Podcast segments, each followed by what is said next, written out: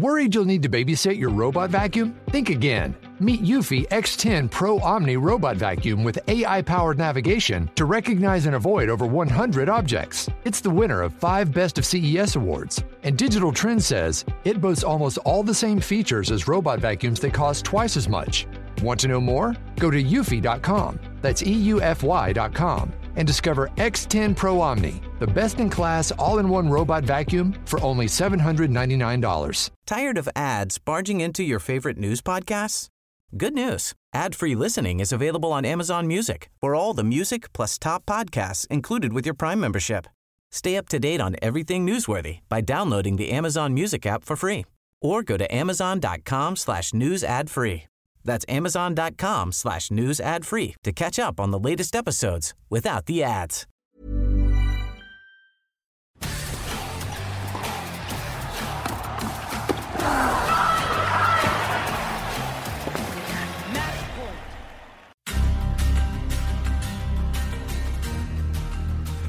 Benvenuti a Schiaffo al Volo, il podcast di Eurosport sul mondo del tennis. Io sono Simone Eterno, insieme a me, come sempre, Jacopo Lo Monaco. Puntata numero 9.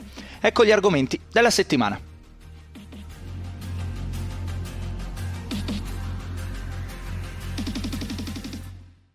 Olimpiadi, un torneo decimato, Berrettini e Federer, gli ultimi forfait. Tsitsipas e il coaching, un tema sempre caldo. Krejčíková, Ruud, Carreño, Zidanšek, i vincitori questa settimana. E per concludere, come sempre, lo schiaffo della settimana. Allora Jacopo, sono le ore 18 di domenica 18 luglio. Io prima di tutto sono abbastanza preoccupato perché il mio computer dà segnali strani e spero di arrivare in fondo a questa puntata, una puntata che ha tantissima carne al fuoco. Anche Jacopo in questo momento sta manovrando il suo computer in maniera preoccupante. Siamo tecnologicamente un attimo in emergenza, in difficoltà. No, battuta a parte, speriamo che regga. Il mio ha veramente tanti anni di onorato servizio, ma andiamo al tennis. Sì. Innanzitutto ciao Jacopo. Buongiorno Simone. Buongiorno. Ascolta, un paio d'ore fa il tennis non riposa, neanche di domenica. È arrivato il forfait anche di Matteo Berrettini in una settimana che è stata di infiniti forfait. C'erano quelli noti delle settimane precedenti, i vari Nadal, i vari Kyrgios, eccetera eccetera, tra chi ha preso il Covid, penso a Dan Evans e penso alla Conta, tra chi ci ha ripensato all'ultimo, come Federer, ufficialmente anche lui per problemi fisici, tra chi come Matteo Berrettini appunto 2 ore fa con un comunicato e poi un tweet sui propri canali annuncia con dispiacere il forfait alle Olimpiadi. Questo di Tokyo si presenta come un torneo veramente decimato, poi entreremo magari nel dettaglio con i numeri che ci siamo messi a scandagliare. È un peccato perché aveva buone probabilità di arrivare alle parti conclusive del torneo, a giocarsi una medaglia. Sempre sarebbe stato fondamentale il sorteggio perché poteva comunque capitare nel quarto di Novak Djokovic piuttosto che di Daniil Medvedev, e non erano partite semplici, non erano partite nelle quali partiva favorito. Se questo infortunio è importante, allora diventa un problema ancora più grosso perché potrebbe significare il dover rinunciare agli Open del Canada. Se invece non è così influente, allora ripeto, è un peccato, però pazienza. Allora, atteniamoci un attimo, visto che c'è subito, sì, mi pare di capire un pochino di anche potenziale, non lo so, margini di discussione su questa cosa. Io ti leggo le parole di Matteo. Sono estremamente dispiaciuto di annunciare la mia cancellazione alle Olimpiadi di Tokyo. Ieri mi sono sottoposto ad una risonanza per controllare l'infortunio alla gamba sinistra che mi sono procurato durante Wimbledon, e ce lo ricordiamo. E l'abbiamo visto in finale. Esatto. Con la fasciatura. E l'esito non è stato ovviamente positivo. Non potrò competere per alcune settimane e dovrò stare a riposo. Rappresentare l'Italia è un onore immenso e sono devastato all'idea di non poter giocare alle Olimpiadi. Faccio un grosso in bocca al lupo a tutti gli atleti italiani, vi supporterò da lontano con tutto me stesso. Quindi è un po' preoccupante. Perché sì, perché sarebbe... comunque parla di alcune settimane. Esatto. Cioè non è una scelta... mi viene da pensare all'ultimo minuto non c'era voglia di andare a Tokyo. E l'altro amaro in bocca è che non potrà essere sostituito da un altro giocatore italiano, perché oramai è troppo tardi, verrà preso il posto dal giocatore che è iscritto al torneo di doppio di miglior classifica, fermo restando che chiunque avesse deciso di prendere il suo posto di italiano non aveva le stesse possibilità di Matteo. Chiaro, comunico semplicemente la regola, era entro venerdì gli ultimi potenziali forfait per inserire appunto qualcun altro dentro la lista. La lista a quel punto è stata chiusa e come vi spiegava Jacopo poco fa, chi da adesso in poi dovesse cancellarsi, come è stato il caso di Berrettini il primo, si pesca qualcuno dal doppio, rendendo inevitabilmente il torneo diciamo meno appetibile. Mi dai un assist, Jacopo, perché andiamo a dare i numeri, cosa che ci riesce particolarmente bene, quella di dare i numeri, cheat. Berrettini sta ridendo e mi ha fatto ridere. Out Berrettini, abbiamo detto, ultima news. Federer era uno di questi. Bene, ci sono out 5 dei primi 10, ovvero Nadal, Thiem, Berrettini, Federer e Shapovalov. Ma nel maschile addirittura sono dei primi 50, sono fuori in 27, di cui 13 dei primi 23. Tra questi appunto è Sinner, l'ultimo di questi, che va a giocare ad Atlanta. Non è la stessa cosa degli ultimi tornei olimpici. No. Ripeto, per dire che ha già perso il suo appeal non basta un'edizione, anche perché è un'edizione molto particolare. Certo. A quella successiva magari avremo un'idea più chiara che forse i tennisti non ci tengono poi così tanto alla medaglia, come invece era sembrato, diciamo, forse dall'edizione del 2008 in poi. Io avrei detto del 2012 per il fatto che c'era comunque di mezzo che si giocava a Wimbledon. Però è vero, nel 2008 comunque era stata una bella edizione, hai ragione, l'avevo rimossa. E forse era l'inizio, no? delle grandi rivalità, quel 2008, Federer, Nadal, sì, era già iniziata, però era ancora molto accesa, si stava inserendo Djokovic e... ci fu una bellissima semifinale tra Djokovic e Nadal, con lo smash sbagliato sul match point a Djokovic, Federer che perse per l'unica volta in carriera da James Blake, poi la semifinale Gonzalez-Blake, con Blake infuriato perché ci fu un suo passante leggermente toccato da Gonzalez, non se ne accorse nessuno e Blake disse: siamo ai giochi olimpici, dove dovrebbe comunque essere sottolineata ancora di più la sportività, e lui non è stato sportivo. E niente, però era stata una bella edizione. No, io aggiungo che comunque ricordo, tu hai ricordato questa del 2008, io sono particolarmente affezionato a quella di Rio del 2016 per la favola di Del Potro, giocatore che mi ha sempre emozionato, quella partita incredibile con Djokovic che cito mille volte, sembra che solo quella mi ricordi, però proprio mi aveva impressionato. Del Potro stesso in grado in semifinale di battere Nadal, una bella battaglia con Murray, che era il signor Murray, che non a caso poi a fine anno riuscì a diventare numero 1 del mondo.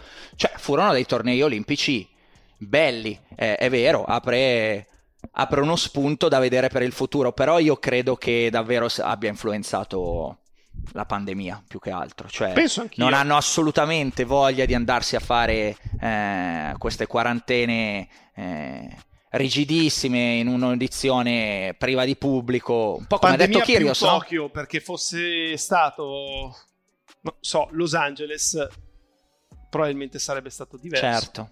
Dover andare comunque dall'Europa per andare in Asia per poi tornare dall'altra parte 2 settimane per poi ritornare negli Stati Uniti ha fatto passare la voglia a chi magari era in dubbio. Non lo so, per me resta sempre assurdo, cioè farti passare la voglia di Olimpiadi, però io da questo punto di vista non sono nessuno, cioè mi sento una persona molto vicina a quando giocano gli atleti della nazionale, in generale qualsiasi sia, e quindi per me è proprio inconcepibile, proprio come concetto di sport, però posso capire che io non faccio tutt'altro, sono dall'altra parte della barricata, siamo dall'altra parte della barricata, e quindi subentrano determinati ragionamenti che però fa impressione che abbiano fatto anche alcuni atleti più giovani, no? Perché, sai, Nadal ne ha giocate le Olimpiadi, l'oro se l'è vinto. Federer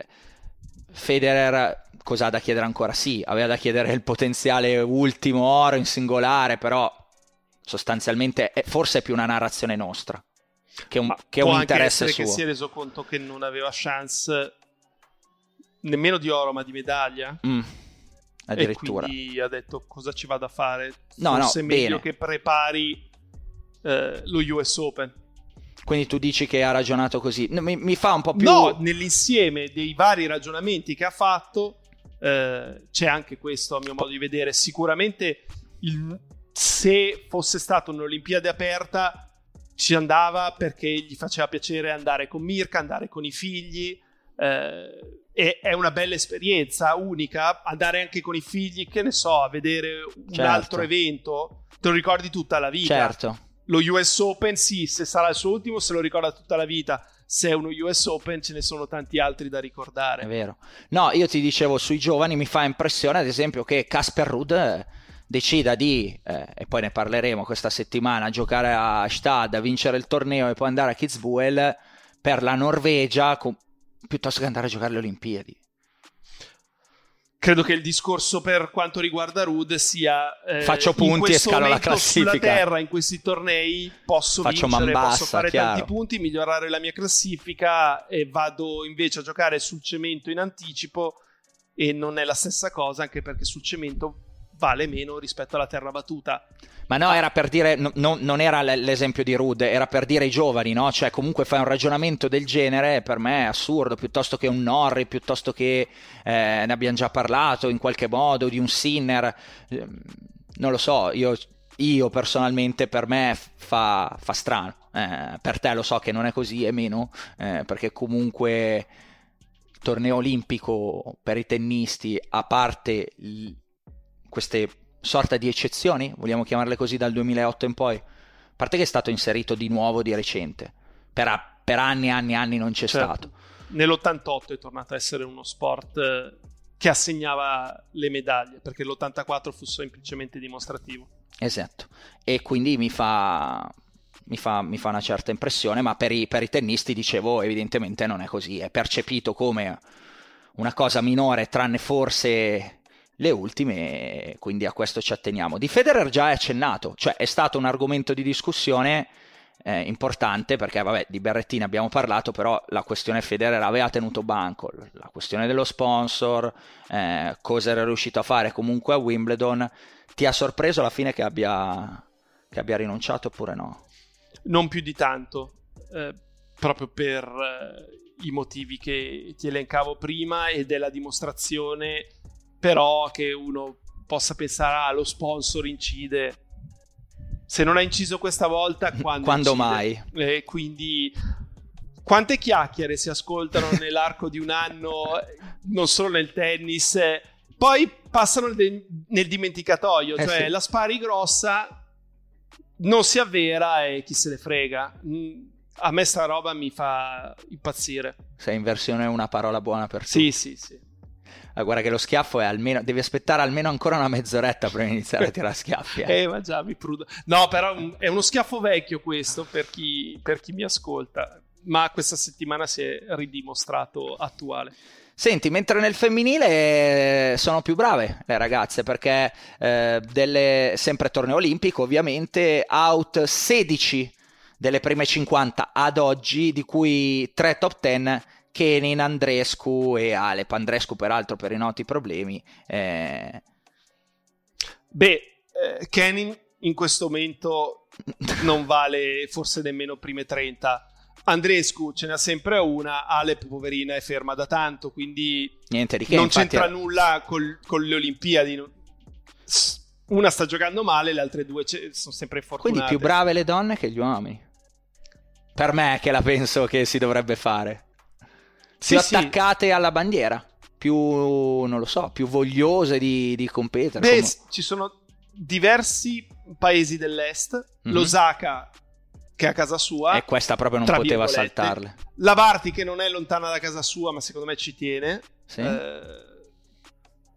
Le ceche hanno sempre dimostrato in Fed Cup negli anni di essere molto attaccate alla propria bandiera, perché c'è la Klitschkova, c'è la Kvitova, c'è la Krejčíková, attenzione alla Krejčíková, quindi sì, effettivamente così.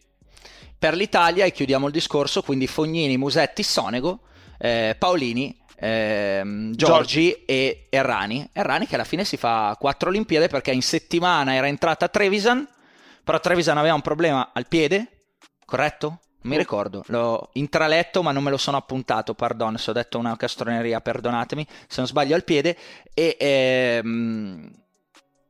quindi si fa la 4ª Olimpiade Sara Errani. Difatti era felicissima, ho letto il suo tweet, era entusiasta di poter partecipare, suppongo, un'ultima volta ai Giochi Olimpici. Ci sta, anche perché farsi 4 Olimpiadi, insomma, non è cosa da tutti, eh. No, sono 12 anni, no scusami, sono 16 anni di carriera, quindi significa, insomma... Beh no, possono essere 12, se conti il primo anno, no, giusto. Anno zero. Ma in matematica io ero terribile, quando mi butto dentro la matematica faccio sempre delle figuracce. Ti senti di aggiungere qualcosa, visto che, allora...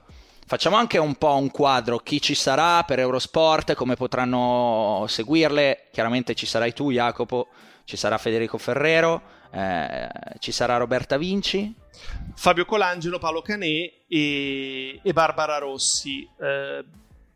Andranno sul canale le partite, credo, sicuramente dal venerdì. Quindi, sul canale intendiamo sul lineare. Sì, quindi per lineare... E quasi sicuramente su Eurosport 1. Attenzione, qui entriamo poi in una... avrete letto magari in settimana, argomento delicato, questione diritti. Eurosport 1, parliamo di Eurosport 1 per Team Vision, Eurosport 1 per chi ha DAZN, quindi lineare da quel punto di vista. Al momento non c'è... al momento in cui registriamo ancora un accordo per la trasmissione degli eventi olimpici di Eurosport sulla piattaforma di Sky, quindi la soluzione è, ve lo dico visto che stiamo registrando anche il podcast, poi Discovery Plus, dove vi abbonate e vi vedete tutte quante le Olimpiadi, scegliete il canale, fate la regia, sentite insomma Jacopo che scapperà da qualche parte piuttosto che De Federico, insomma partite commentate e le partite in generale che potrete vedere tutti, quindi Discovery Plus o chi era già abbonato semplicemente a Eurosport Player potrà usufruire di queste cose. È il modo per vedere tutto il tennis senza stare a impazzire. Ho fatto il piccolo angolo pubblicità, ma era doveroso, visto che siamo la casa del tennis con 3 slam su 4 e ci aggiungiamo anche il torneo olimpico. Non mi guardare così, Jacopo, fammi fare l'aziendalista per una volta. Lo sai che non esageriamo. Non lo sono mai. Direi, argomento Olimpiadi terminato. I forfait li abbiamo detti... No, vorrei solo aggiungere che torneo ti aspetti, cioè perché qui non si è parlato, perché a me ancora sono arrivati oggi messaggi di gente che fa allora Djokovic ancora più lanciato, non c'è neanche Berrettini. Ma io credo che gli avversari sul cemento di Djokovic oggi siano Medvedev numero 1 e c'è Zverev, comunque è un avversario, Tsitsipas, visto in Australia, è un avversario, alla fine sono loro 3, quindi... Tu non me lo dai, mi pare di capire che non me lo dai così scontato e secondo me fai un'osservazione giusta. Sai, perché in tanti la fanno semplice, no? Dici, non vedo Federer, non vedo Nadal, sono rimasti al tennis un po' mainstream e dici, non ci sono Federer e Nadal, Djokovic vince in ciabatte. No, cioè, avversario ultimamente... di Djokovic, al di là di Rafa, però sono venuti fuori Medvedev, sono venuti fuori Berrettini, sono diventati altri gli avversari di Djokovic. Però sul cemento dobbiamo tornare indietro a gennaio e quelli erano, certo, quelli che hanno giocato meglio a Melbourne sono Medvedev, Tsitsipas e Zverev, assolutamente, e quelli ci sono, il numero 1 al mondo. Qual è il dubbio che può venire? Che Djokovic comunque, escludiamo il 2008 che era troppo presto, anche se aveva già vinto un Australian Open, 2012 non vince neanche la medaglia, perdendo tra l'altro la finale del terzo e quarto posto con Del Potro, che in teoria era morto perché veniva dal match di sabato con Federer esausto, epico, in finale con Murray, ok, non ce la fa a giocare la finale di Murray, con Murray che è stato bravo, tutto quello che vuoi, ma Federer non stava in piedi. Del Potro batte Djokovic, è vero che non era 3 su 5 ma era 2 su 3 la finale per il bronzo, però l'ha battuto, quindi lì era una medaglia che secondo me Djokovic sentiva già in tasca e non ce la fa. Il Messi primo turno di Rio finisce 7-6-7-6, Djokovic ha 400 milioni di occasioni e non riesce a sfruttarle. Magari in un piccolo angolo della sua testa i giochi olimpici sono un problemino e in un match equilibrato potrebbero riaffiorare. Su questo si devono aggrappare gli avversari, perché se devono pensare in maniera lucida posso battere Djokovic sul cemento, la risposta è no. Però chi lo sa, vede quei cinque cerchi e hai fatto un'analisi secondo me che è puntualissima, che è molto bella e che mi sento di condividere in toto. E così ho risposto definitivamente anche a qualche amico, insomma qualcuno che mi ha scritto su WhatsApp durante la settimana. Ormai tanto questo è il nostro spazio, facciamo quel che ci pare. Rispondo dicendo: guarda, la penso esattamente in questo caso come Jacopo. Va bene, dai, chiuso davvero l'argomento olimpico perché l'abbiamo tenuto mezza puntata. È stata una domenica ricca, dicevo all'inizio episodio, perché ci sono stati forfait, ma c'è stato anche un tweet così, de botto, di Stefanos Tsitsipas, che ti leggo. Allora, coaching on every point should be allowed in tennis. The sports need to embrace it. We're probably one of the only global sport that doesn't use coaching during the play. Make it legal. It's about time the sport takes a big step forward. Vuoi tradurre, tu che sei bravo con l'inglese? Più di me? No, vai tu. Anche perché ce l'hai tu davanti agli occhi. Ok, il coaching dovrebbe, su ogni singolo punto dovrebbe essere permesso nel tennis. Questo sport ha bisogno di accettare questa cosa, di permetterla. Siamo uno degli unici sport globali che non permette di parlare con l'allenatore durante il gioco. Fatelo diventare legale. È tempo che questo sport faccia uno step in avanti. Si è scatenato, al momento c'ha 3.285 like in counting, più di quasi 1.000 retweet e 423 persone in questo momento che stanno discutendo, ce l'ho davanti agli occhi. Secondo me è un bel punto di discussione. Tu cosa ne pensi? Allora, facciamo però un passo indietro, ovvero Tsitsipas questa settimana era l'unico big impegnato in uno dei tre tornei maschili, era la testa di serie numero 1 ad Hamburgo, ha perso nei quarti con Krajinović 6-3 al terzo. Finisce il match e Krajinović è piuttosto seccato e di solito quando uno vince lascia scorrere determinate situazioni, di solito è chi perde che rosica, e dice: mi auguro che mi chiederà scusa un giorno. E quindi gli chiedo: ma perché, cos'è successo? E dopodiché ha spiegato Krajinović che non si era comportato bene, innanzitutto perché ha preso 10 minuti e passa di toilet break tra il secondo e terzo set, poi ha fatto l'esempio di un colpo, stava giocando uno smash facile e Tsitsipas stava già parlando, probabilmente si stava criticando per l'errore, e poi c'è il solito problema che dal suo angolo, quando c'è il padre, è fastidioso, ed è fastidioso per molti perché non sta mai zitto e io non sono convinto non lo faccia apposta il papà di Tsitsipas. Quindi distoglie, secondo me, con questo tweet un po' l'attenzione da quello che era stato 2 giorni fa invece un argomento di discussione. Quindi tu dici che è voluto. È strano che proprio oggi esca questa cosa, cioè, ha avuto 2 settimane tra Wimbledon e il torneo di Hamburgo per poterla esprimere, perché proprio domenica. Ci sta.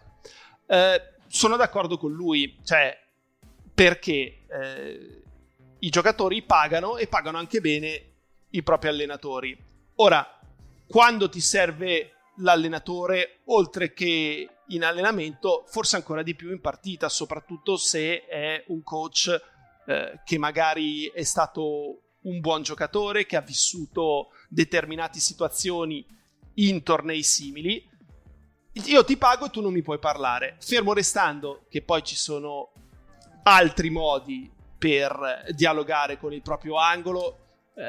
Mi ricordo io quando ero piccolo che ero andato a allenarmi con Andrés Jimeno, il figlio, prima di fare il primo match insieme mi aveva spiegato: se mi tocco la spalla destra vuol dire questo, se mi tocco la spalla sinistra vuol dire questo, se mi accendo la sigaretta vuol dire un'altra cosa.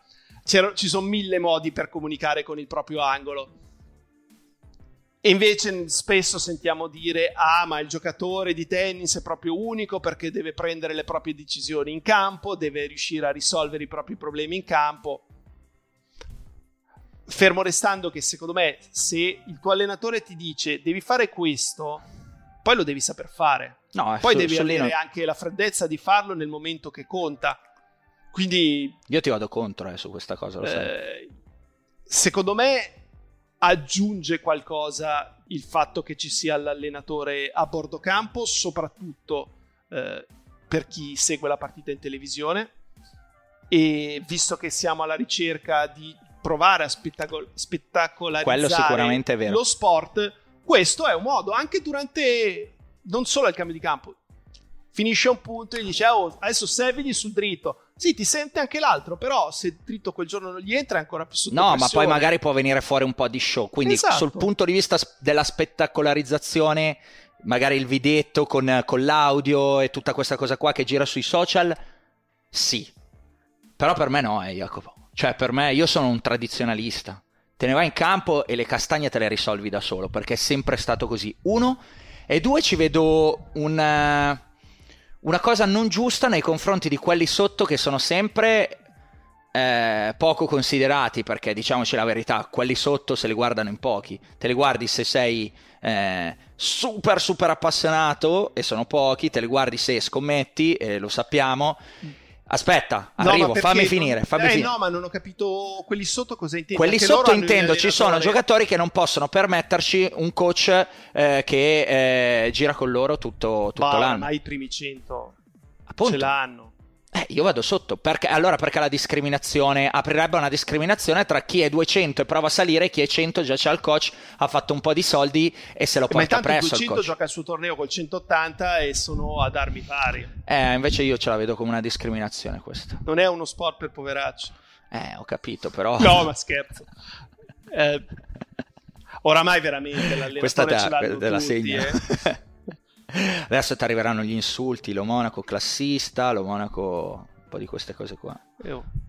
No, a parte le battute, per me questa cosa è un punto da tenere in considerazione, cioè aprirebbe un po' di discriminazione, o meglio amplierebbe ulteriormente quel ventaglio tra chi il coach se lo può permettere tutto l'anno sempre al fianco ed è un super coach, un signor coach, e chi magari ha determinati mezzi economici e chi magari è forte però ma non c'ha una lira e non se lo può portare sempre. Tornei ATP, stiamo parlando di VTA piuttosto che Slam.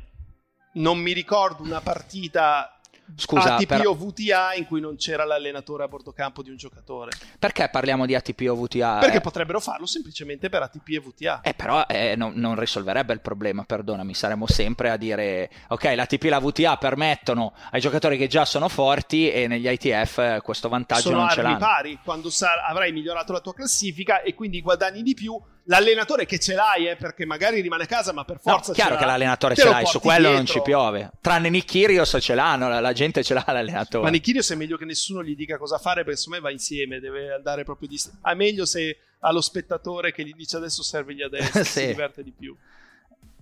Vabbè, comunque non mi hai convinto più. No, ma non ti devo convincere. No, però la discussione, cioè sul lato della spettacolarizzazione ma e dell'ammodernamento della disciplina, è vero. L'allenatore che ti dice una cosa, a te non riesce e lo mandi a quel paese. No, quello sarebbe divertente, sicuramente, cioè, vedremo. Se si passa il suo papà, tornando a lui, si mettono le mani addosso, siccome dopo 3 partite. Vedremo delle cose divertenti. Io ricordo Fognini mandare a quel paese suo padre a Monte Carlo. Esatto. Che non era l'allenatore, anche però Sinner negli ultimi tornei Piatti non è che non benissimo, era un rapporto idilliaco, quello sì, però secondo me, ripeto, non mi convince proprio per il fatto che amplierebbe un po' il gap ai piani bassi, che è vero, i piani bassi interessano relativamente, però io vedo in un'ottica della correttezza totale dell'equilibrio della disciplina. Lo farebbe, e poi per il fatto che a me è sempre piaciuto, mi ha sempre affascinato il tennis, che lì dentro tu sei da solo e comunque il coach un aiuto, e più volte le ragazze che già l'hanno avuto l'hanno detto, un aiuto te lo dà. Però e quindi anche... si trasforma in qualcosa che resta uno sport individuale a uno sport individuale e meno, e secondo me gli leva un po' di fascino, è la mia opinione, controproducente il fatto, se non è un buon periodo arriva il coach e ti dice una cosa e tu in quel momento non hai totale fiducia in chi ti segue, può essere il contrario. Abbiamo viste anche di battibecchi, soprattutto proprio, non so, mi viene in mente Putintseva, per esempio. Tu te lo saresti preso il coach per fare... Sì. Da tenere lì, cioè se giocassi tu sì. te lo porteresti... Sì, sì.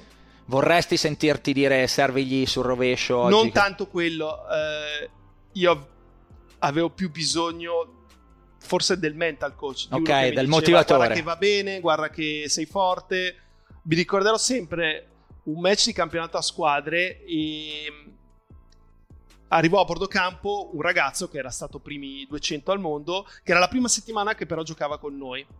Io sono sotto 3-0 al terzo e lui arriva e mi dice guarda che stai giocando benissimo, adesso la giri, secondo me bleffava, però io ci ho creduto, ho vinto 6-3. Non fosse arrivato, non la vincevo mai quella partita. Quindi sì, per me sarebbe stato utile perché era un mental case. Va bene. Abbiamo toccato anche questo argomento, poi diteci anche voi cosa ne pensate, hashtag schiaffo al volo, e lo conoscete. Non sono arrivate domande questa settimana. Tutti in vacanza. Ho controllato, sono tutti in vacanza. Il tennis però non è in vacanza, perché è stata una settimana dove la gente ha guardato più che altro chi giocasse, chi non giocasse, chi partisse, chi non partisse per Tokyo.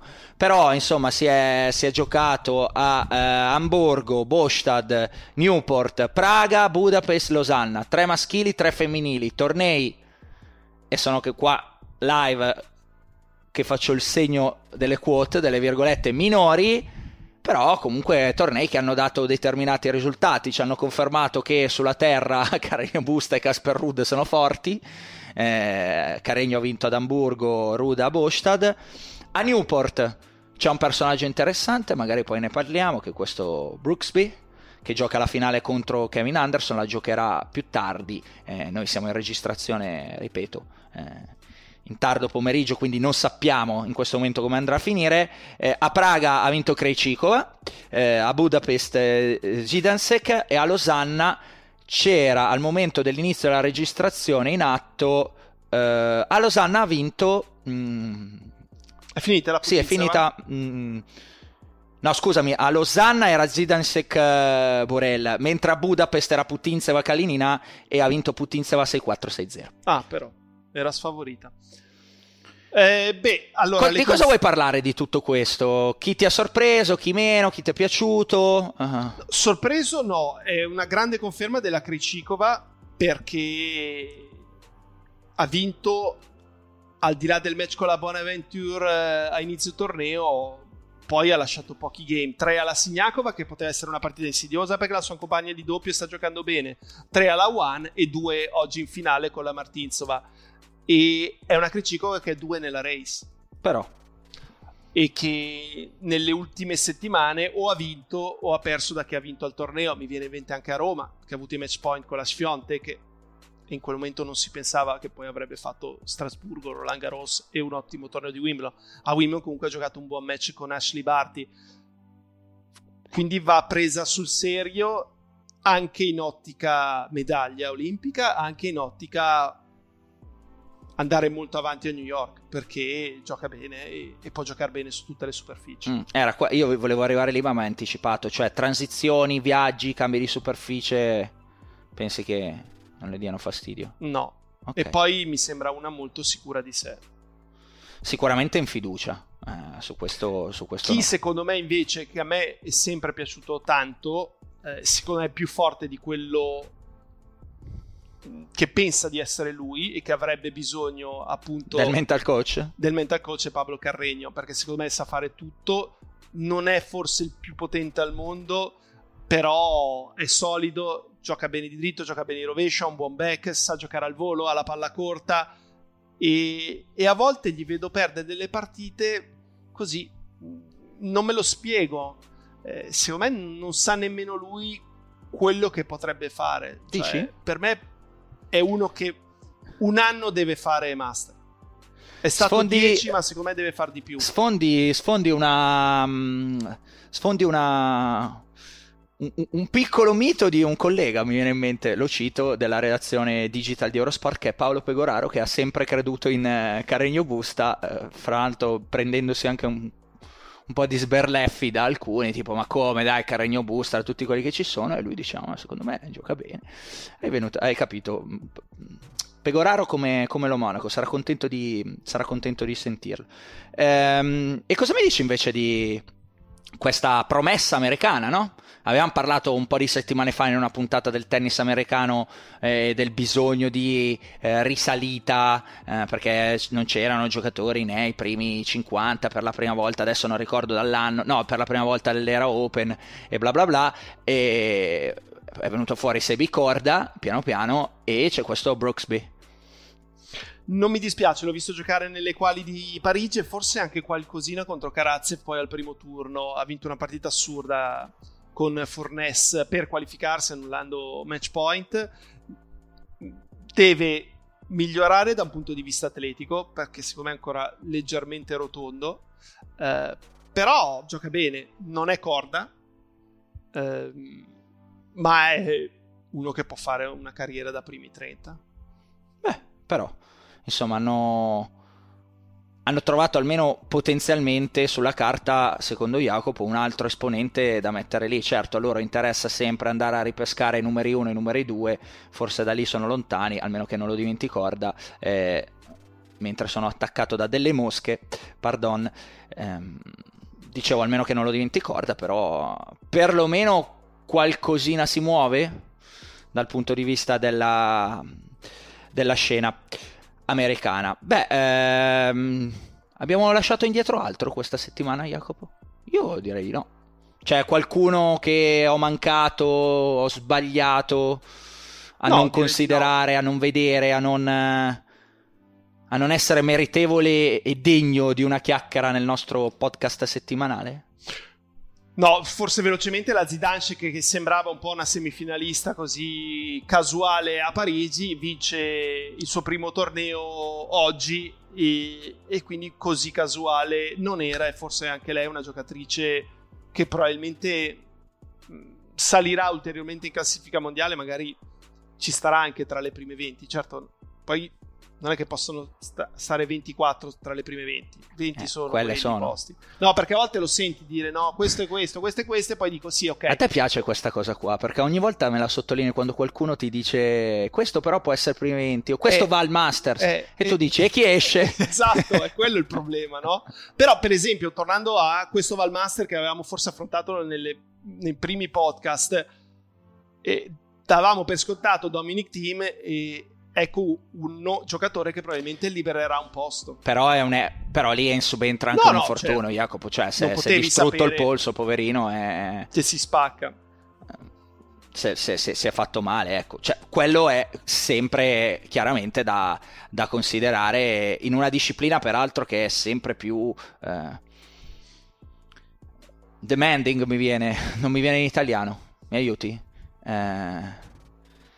Che ti chiede molto. Sì, che ti richiede molto dal punto di vista fisico, e quindi il fatto che mi venga esigente dal punto di vista fisico, bravissimo. Il fatto che mi venga in inglese e non in italiano è abbastanza preoccupante, ma ho una testa limitata, se inizio a mettere una lingua dentro e l'altra poi vado a perdermi.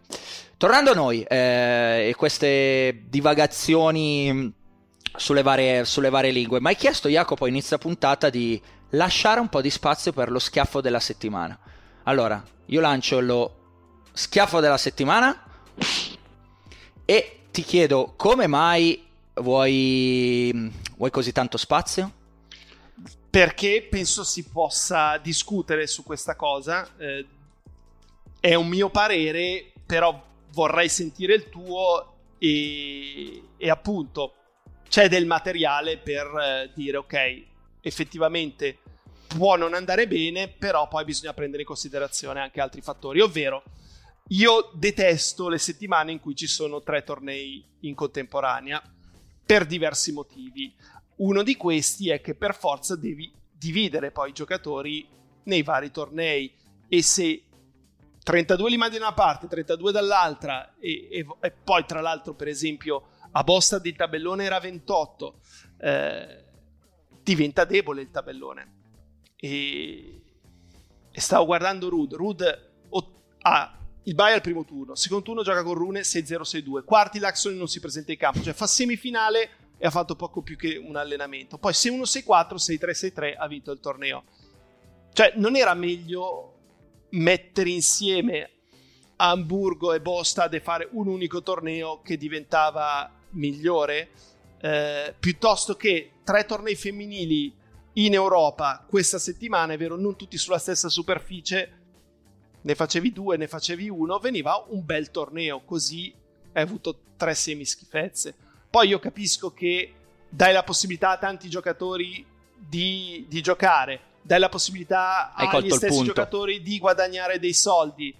Hai colto il secondo punto. Però chiedo a uno che magari ha lavorato per 2 settimane a Wimbledon, quindi veniva anche da Parigi, c'era stato Halle il Queens, era un po' stanco. Quanti punti ha visto questa settimana dei 6 tornei che si disputavano? Ah, mi vuoi spoilerare così? No, non lo dico a te, lo dico in genere. Okay.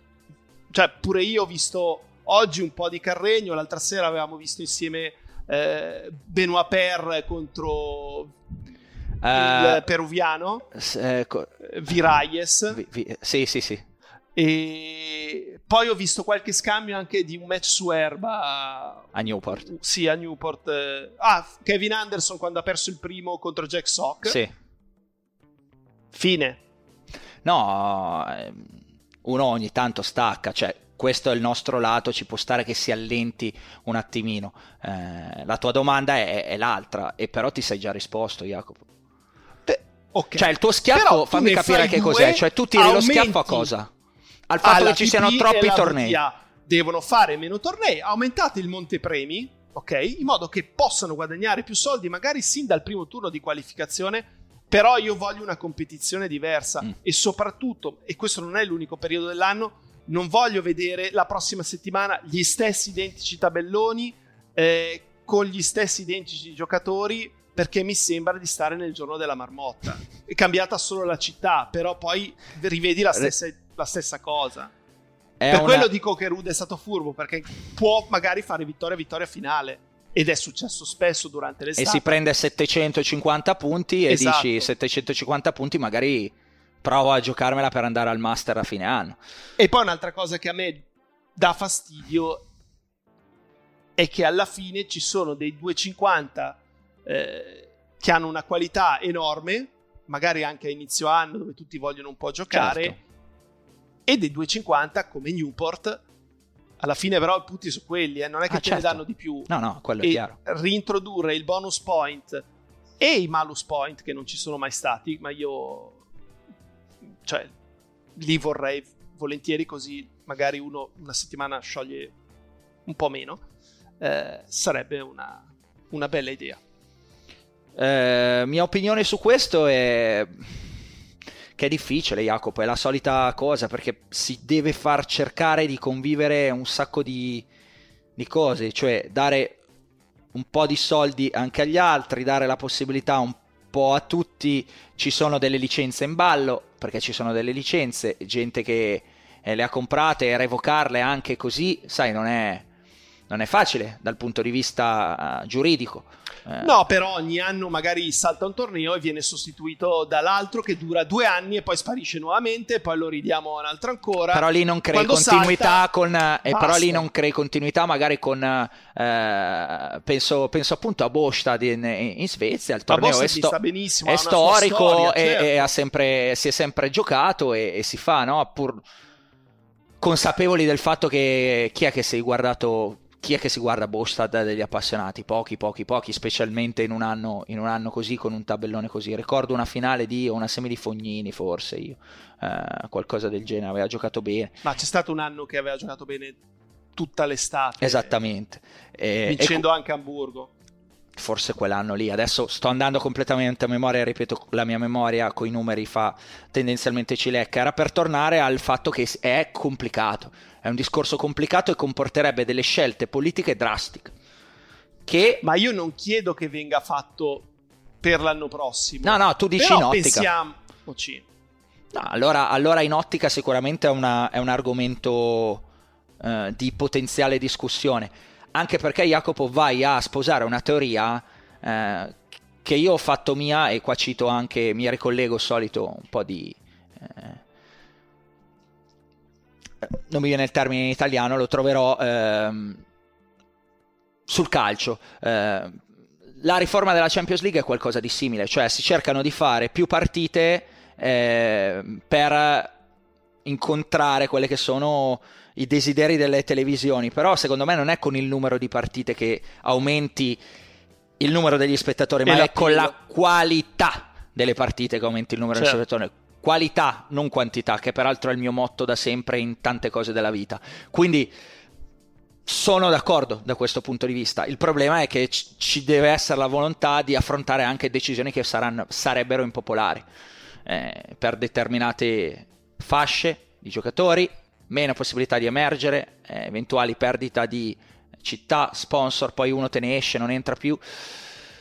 Certo, aumenterebbe la qualità, però ci sono... Ma puoi sempre inserire un altro... Però poi ti tornerebbe il problema. Tu dici tagli e poi potenzialmente tra un po' reinserisci? No, un'altra categoria.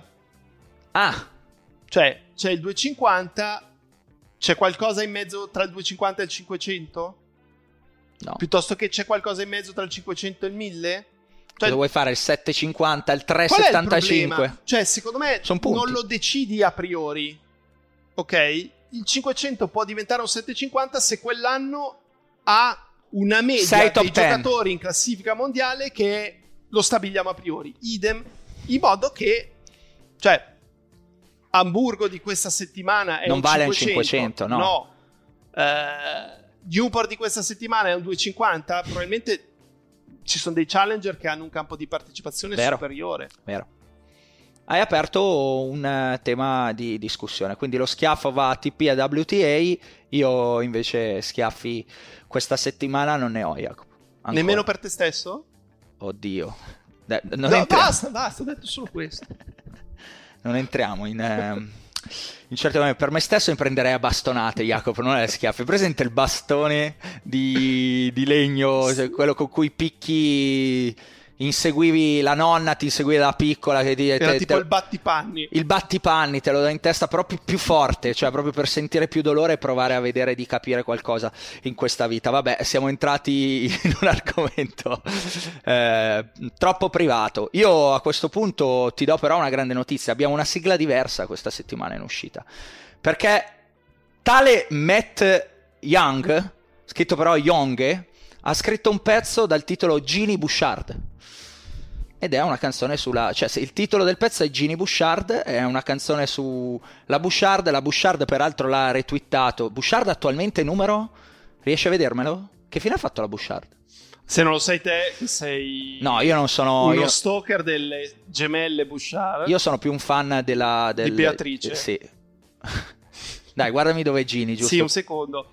Perché stavo andando a vedere una cosa che riguarda Matt Young. Comunque, adesso te lo dico. Vabbè, vado io. 118. Beh, pensavo peggio.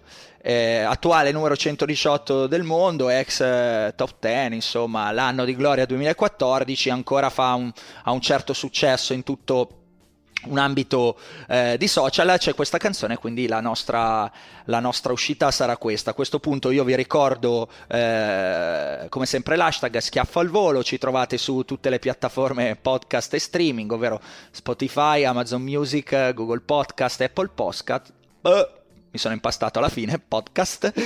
Scegliete la vostra preferita e fate click su questo, seguiteci, diffondete il verbo del tennis. Ci risentiamo settimana prossima, pronti, carichi a...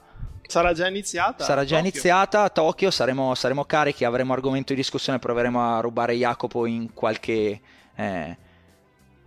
sprazzo di sonno, di concentrazione. In questo momento è super concentrato, non ci ascolta neanche più. Dai, ti sto ascoltando. Sentiteci vi salutiamo col pezzo dedicato alla Gini. Grazie Jacopo, ciao. Grazie a te Simone. I need a daddy like Genie. yeah. Real good with the laywork, yeah. Or she a baddie like Genie, yeah. Bossed up with a net worth, yeah. I need a baddie like Genie, yeah. Real good with the laywork, yeah. Or she a baddie like Genie, yeah. Bossed up with a net worth, yeah. Look, okay, forehand, backhand, she rough with it, big talk, big game, she tough with it, fuck critics, watch me, go and get it if it's real, well if it's raw then I probably sell it, double up, put your money where your mouth is, I want a good life, a couple big houses, big bank, stress free with the bad one, in the hills, good view, yep I take that one, rolling in my city since I've been home, man it's been a hard minute since I've been broke, yeah I'm living out my dream from the hard work. Oh, you mad I'm doing me while your heart hurt. Oh my, glowed up big league, the time flight. If it don't serve me a purpose, it's bye-bye. Been trying to crack that code like lock Wi-Fi. If you know you can't beat me, baby, then why you like Genie? Yeah, real good with the laywork, yeah. Or she a baddie like Genie, yeah. Bossed up with a network, yeah. I need a baddie like Genie, yeah. Real good with the laywork, yeah. Or she a baddie like Genie. Worried you'll need to babysit your robot vacuum? Think again. Meet Eufy X10 Pro Omni Robot Vacuum with AI-powered navigation to recognize and avoid over 100 objects. It's the winner of 5 Best of CES awards. And Digital Trends says it boasts almost all the same features as robot vacuums that cost twice as much. Want to know more? Go to eufy.com, that's EUFY.com, and discover X10 Pro Omni, the best-in-class all-in-one robot vacuum for only $799. Tired of ads barging into your favorite news podcasts? Good news. Ad-free listening is available on Amazon Music for all the music plus top podcasts included with your Prime membership. Stay up to date on everything newsworthy by downloading the Amazon Music app for free or go to amazon.com/newsadfree. That's amazon.com/newsadfree to catch up on the latest episodes without the ads.